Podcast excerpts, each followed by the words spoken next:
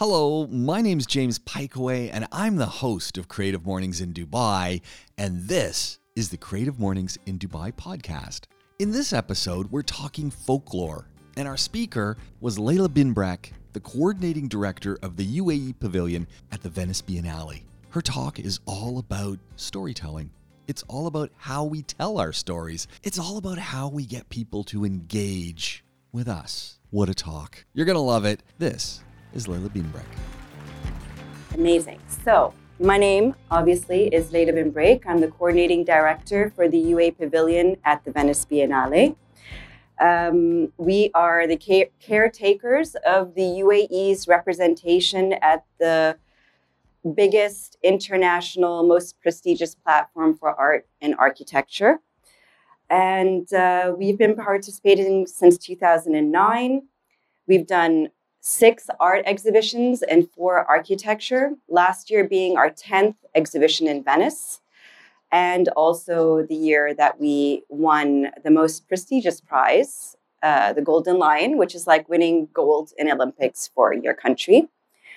Um, yeah, woohoo, yeah, it's exciting. Um, but before I continue, I just want to quickly take a survey. How many people actually know what the Venice Biennale is?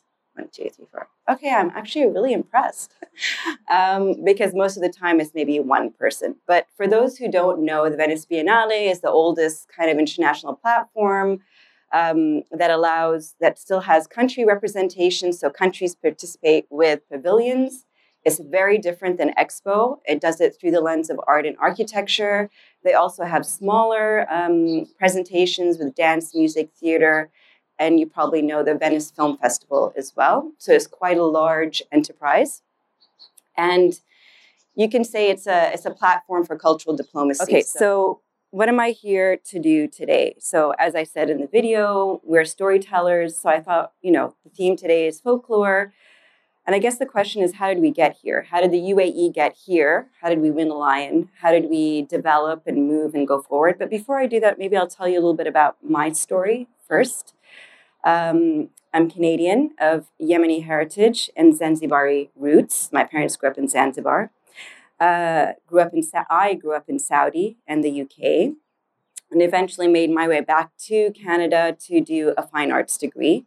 I am the daughter of two scientists, so the idea of going into arts was nowhere on the horizon until I spectacularly failed all my sciences. Uh, and then I thought, well, yeah, actually, I'm pretty good at this art thing, so why don't I do that? Uh, go and I do my degree. Uh, I practice as an artist for a couple of years, realize, wait, I need to get a job to pay my bills. So I get a job in various different jobs, eventually start working in a web development company as a project manager in the early days of the internet. Uh, and um, but was still doing you know art on the side and that kind of thing. And then of course 9-11 happens. And i realized that there's another vehicle that art and creativity can provide. And so i start working with the canadian arab federation in toronto which is where i was to use art and culture whether it's through conferences or festivals as a vehicle to create dialogue and understanding uh, and to make the other not so scary uh, and also to combat a lot of the Islamophobia that was happening at the time. So I did that for quite a few years. In 2006, I decided I needed a change, uh, and I moved to the UAE. Now, if any of you were here around about that time, you realize that it was quite an exciting time, especially in the art scene, to, to be here. Everything was just starting, shall we say. And uh, I found when I moved here, my true community, I guess you could say. My first job was at DUCTAC. I don't know if anybody remembers Dubai. So I was the art center manager as part of the team that actually opened up that center. Very ambitious, it's a great idea, but you know, uh, sometimes when creatives decide to take on things, they don't always think of the logistics behind it.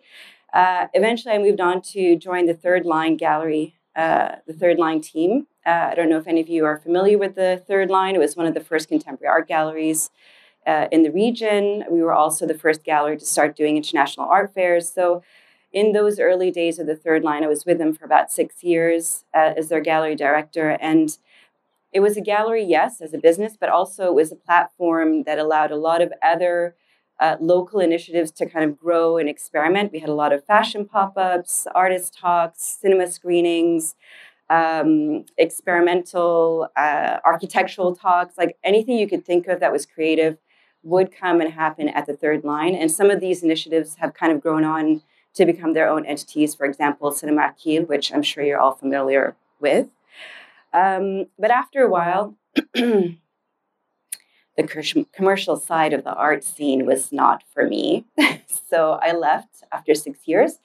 And while I was on sabbatical, taking some well deserved time off, I got approached by the National Pavilion, uh, the, the organizers, by the commissioner to join the National Pavilion team. So in 2013, so the UAE had been participating in the Venice Biennale in 2009, 2011, and 2013. So just the art biennales. And I think those early days, if you think about 2009, a year previous to that is when they announced all of the museum projects, all of the big, you know, institutional things and that they wanted to do as a country. So the shift, I would say, from the above was yes, let's invest in culture. And how do we do if we're going to bring a lot of things here, how do we also get taken seriously? We need to go somewhere globally to be, and the Venice Biennale seemed to be um, the place to go. So they tried it for three art biennales, and I guess in 2013 thought, yeah, this is actually worth the effort. And they signed a long term agreement with La Biennale to have a permanent space, which meant the UAE was now committed to participate not only in the art biennale every year, but also in architecture. And this is when the National Pavilion as, a t- as an entity was really formed, where we became a team. Where when I was approached to join, it was kind of okay, we've now made this commitment. So now we can really talk about what is the story that we want to tell? How do we want to tell it? And what are the mechanisms that we need to put in place to tell that story? Which, as you can imagine, was a bit of a challenge considering what we just, the UAE just turned 50 this year. I mean, we're not really that old. And if you consider the other pavilions that are at the Venice Biennale, who've been some of them participating since the 1800s, we are really babies on the scene. Um, so, what were some of the challenges? Um, one, we're young. So, what stories do we really have to tell? Two, the stereotypes that were very, very strong out there. Uh, not just one, for people to the first stereotypes that we had to deal with that Dubai is not a country. Actually, it's a city. It's an emirate within a larger country. Um, and yeah, so stereotypes, storytelling, and also kind of how do we ensure that our uh, as a national pavilion, we're not seen as an emirate specific pavilion. Uh, and how do we ensure that our selection every year was also reflective of what was happening on a local level, right? So one of the things that I did was to set up a committee selection structure where on our committee, we would ensure that we had uh, a diversity of voice from above and below. Uh, not, not, below, but like from the grassroots and from government. So on our committee, we have individuals that represent the three main emirates that are involved in arts and culture. So Abu Dhabi, Dubai, and Sharjah. We had uh, we had long term versus specialists. So every year, depending if it was art or architecture, two or three of the committee members would be invite. You know, there were invitees every year, depending on those specializations, and always the previous curator would sit on the on the selection committee because they have experience of having gone through the process.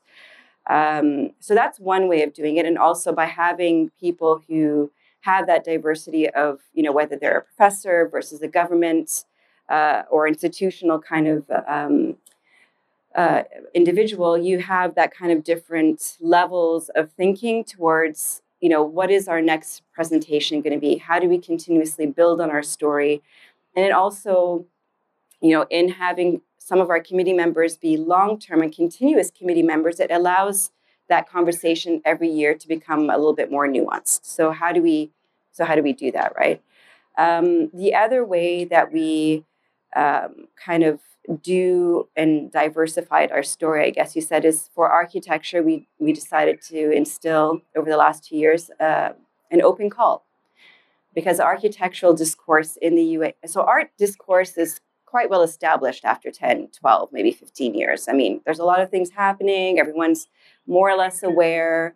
even in the universities, you can see that arts education has become a lot more um, uh, important. And you've seen a lot of homegrown initiatives, but architectural discourse is still really hard to unearth outside of whether they're academic, like academic spheres. And academics are notorious for just sticking in their labs and not telling anyone what they do. Uh, so we started to instill an open call, which, as you can see from last year, was our first open call, 2020. Well, it was supposed to be 2020, but obviously a pandemic threw us off course. Uh, but also, Silver Lining gave us more time to work on it. Uh, and we came, you know, our open call gave us YY, which then produced Wetland, which then won us the Golden Lion. So, you know, that's one way of kind of unearthing these individuals. Plus, the other thing that we do too is, let's say from the ground up, is we have a Venice internship program where we send interns, individuals, so long term Emiratis and long term residents from the UAE to be caretakers of our pavilion in Venice. These individuals either have a background in art or architecture, cultural diplomacy, or any creative industry. Uh, there's a rigorous selection process. We send 21 individuals to Venice in batches of three, and they get to stay in Venice for a month. They get partnered up with an Italian intern who's studying Arabic because there's a university there where they study Arabic and Middle Eastern studies. Uh, and they take care of our pavilion. And by taking care of our pavilion, they are our ambassadors.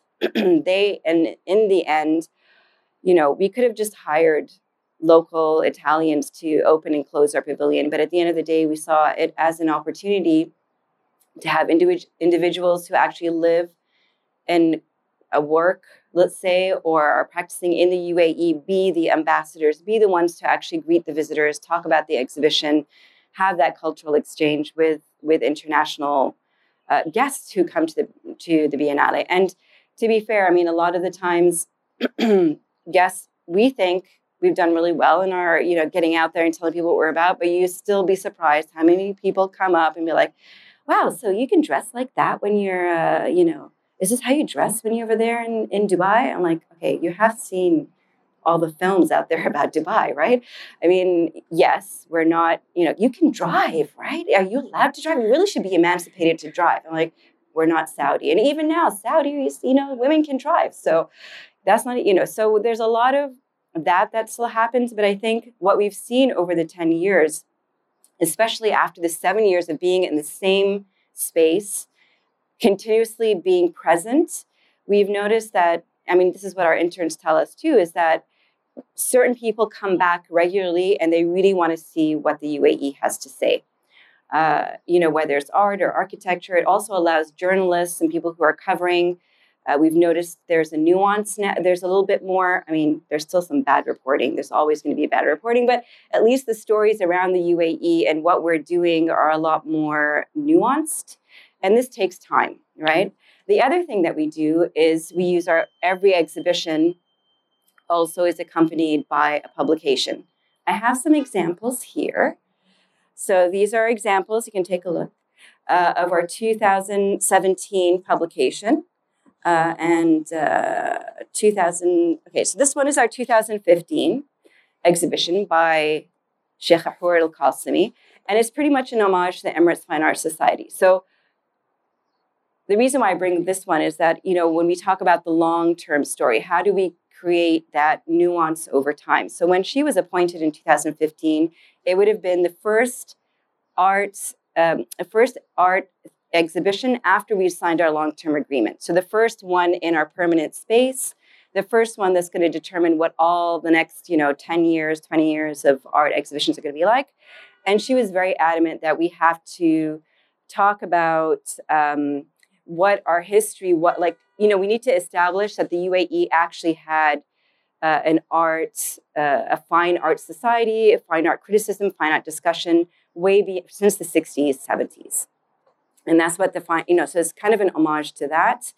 And at the time, a lot of people didn't really think it was a good exhibition because it looked like a museum show. I mean, we had a lot of discussions about how many artworks we could actually fit into our small space. It was a, a it was a difficult exhibition, let's put it that way. Um, but uh, but over time, the, fa- the fact that she did that exhibition has then then allowed the next, let's say 2017, which is the other publication, Hammad Nasar, who did an exhibition called Rock, Paper, Scissors. And in that exhibition, he, he invited five artists, two of which were long term residents and non Emiratis to represent the UAE. Internationally, that might not seem like a big deal, but locally, the fact that you have non Emiratis representing the UAE on such an international platform allowed a lot of curators and artists here in the UAE to expand that kind of dialogue and discourse about who is allowed to represent the UAE. What does being, you know, uh, from the UAE mean? If we're doing an exhibition around the UAE, you know, it needs to include a lot of artists who've come to either Dubai, Sharjah, Abu Dhabi, and have made this place home and built their practices here. So you can see that sometimes whatever we do, excuse me, in Venice has that kind of subliminal effect on the story here. Uh, and not only creates nuance internationally, but also locally as well. And actually, with Hammad's publication, when it comes around, he, you know, he was very playful also in his publication in that he one of the artists, um, one of the commissions in there was by uh, Deepak Unnikrishnan, who is a professor at NYU Abu Dhabi. I don't know if you've read his book, Temporary, Pe- Temporary People, Places. Can't remember. It's too early, not enough coffee. But he was commissioned to do some text for the book. One of them being a, a, rip away where you can let you, in order to read it, you had to, it was like a scratch card. You had to scratch out bits and pieces. So, you know, like every, every exhibition has a certain, um, we try to make sure that there is a publication that accompanies it because that publication at the end of the day is the legacy of, of that exhibition. And some of our, you know, previous catalogs um, uh, have become you know standards in universities. A lot of phd students kind of uh, reach out to us to ask us for copies or pdfs of our books because they're doing research around the region. It kind of encourages more uh, dialogue around that. Um, okay so i'm almost i'm almost done. I hope you guys guys have questions. So at the end of the day we are going into our next so this year is our eight no 11th exhibition. We actually are leaving for venice in two weeks uh, to install the art exhibition. This year we have uh, Emirati artist Mohammed Ahmed Ibrahim, who's an artist uh, at the same level of, as Hassan Sharif, Mohammed Kazem, and, and, and and all of those other kind of that particular crowd. Lives in Khorfakkan, has been practicing for decades, and only recently people are really kind of noticing his work. And so he'll be representing the UAE. And in speaking to him, he decided to work with Maya Allison. So this time around, we actually asked the artist, you know, we think you are ready, like we want you to represent the UAE. And who do you want to work with? Whereas previously, we would select a curator and that curator would decide for us. But uh, the committee decided to select him. So we're really excited for Mohammed. Um, and his work. And the publication that's going to be coming out will be the first monograph and documentation of his practice over the last, I don't know, five or uh, three or four decades, I think. Uh, so again, you know, these kind of legacies are there. And what I realized that over time, between our internship program, between our publications, uh, between also the programming that we try to do every year, where we partner with our local organizations to do either talks or workshops, seminars, that kind of thing. Um, you know, in this way, the more that we can uh, shift the or participate in the dialogue here, it means that then whatever we reflect back in Venice is a lot more uh, deep and nuanced as well. So, having said that, uh, I don't have anything more to say. That's my story. Uh, does anyone have any questions? As students, we're becoming artists in the art world. How's it changing? What do we need to do? Well, okay, so I can't speak on their behalf, but what I what I can say is, in terms of our internship program, what we've seen, a lot of those individuals in the early years have gone on now to successful careers, either as artists or practitioners, architects. Um, I mean, you can just go to Expo and you'll see one or two, like a few. Afra Zahiri, uh, Munira Sayegh is a curator. Um, I can't list all the names right now, but there are a lot of them out there working. And most of the ones who are successful realize that they actually have other jobs too, as well as their practice. I mean, that's the only way. I don't think that's changing anytime soon. Um, and it's just a, in a way, I don't know, is that my phone? No. Um, that's kind of a rite of passage. And I think it makes the more, um, if you are an artist and you you only become more interesting the more you expose yourself to other things not just other artists but other environments ever every opportunity that you come across whether it's failure or success or a roadblock it's an opportunity to grow so you know i don't think i hope they all have to have real jobs before they become successful artists so they can really appreciate their success what have you learned and how do we move forward from the spreadsheet kind of economics that dominates our world, where people say, hey, well, what's in this? How does this make any money? How's there value in doing this? Yeah. Well, how do we make money in this? I mean, I really can't answer how do we make money in this because well, I'm still trying to. Yeah, but but but if you think about it, eh, the other silver lining of COVID, I mean, it's not a great thing to say, but like of the lockdown, is that people actually turn to the arts. I mean, to occupy their time, to stimulate them, to give them comfort, whether it's music, whether it's drawing, whether it's reading, films, uh, theater. Uh, so, you know, I think in in terms of of that, there's always work to do. There's always people who still feel that they don't. I think people are also afraid to go and experience and understand because sometimes if you think about the small world of let's say the gallery world or the museum world it can seem a bit intimidating but you know um, one of the things about the scene here is that if you really do go to a gallery and you ask somebody majority majority not all galleries but a majority of galleries will have somebody who will take you around and they're happy at least in my time to talk to you about what that artist's work is who they are what's their story and for me when we stopped doing that, that's when I stopped wanting to be a part of that. So, I mean, so that's one thing. We need to all be out there talking about it more. I think if you think about in 2009 when the UAE first started participating in the Venice Biennale, there there was no value for arts education in the way that it is now, right? So um, these changes take time. Uh, one of the uh, but there's still a lot of work to do. For example, I was on a talk with Her Excellency Noor Al Kaabi recently, and we were talking about this idea of cultural creative economy and you know what does it mean and how do we make it better. And I'm just like, you know, okay, we talk about universities and how we need to have art schools and da da da and all this other stuff. I'm like, what about in preschool? What about in high school? Like, where's the arts education? You need to start young you need to start taking, you know, kids need to be taken to the museums, to the galleries, to the theater, to the concerts, whatever, in order for them to appreciate it when they won't maybe always understand it but the sooner you start taking them out you the more that they'll learn an appreciation for it i didn't really learn an appreciation until i was much older because we didn't have that culture we also grew up, I also grew up in Saudi, so there was nothing really there. Um, but even when we went on holidays, it was not a thing for my family for us to go to a museum. It just wasn't, you know, it wasn't in their, it wasn't until I went to boarding school in the UK and suddenly you have all these school trips to whatever. I'm like, yeah, sign me up. I'm going to all of these, you know, so it, sometimes you need to be forced into these things to kind of understand. Um, I'm curious to know uh, whether you've been following or whether you've been exploring the Web3 NFT madness that's going on in the art world right mm. now. Uh, and like, is that something that you feel like there's actual potential for, or do you feel like it's just? Um, to be honest, I yes, I'm kind of seeing it happen, uh, and I'm still it's been explained to me many, many times. Uh, I'm still, to be honest, trying to wrap my head around it.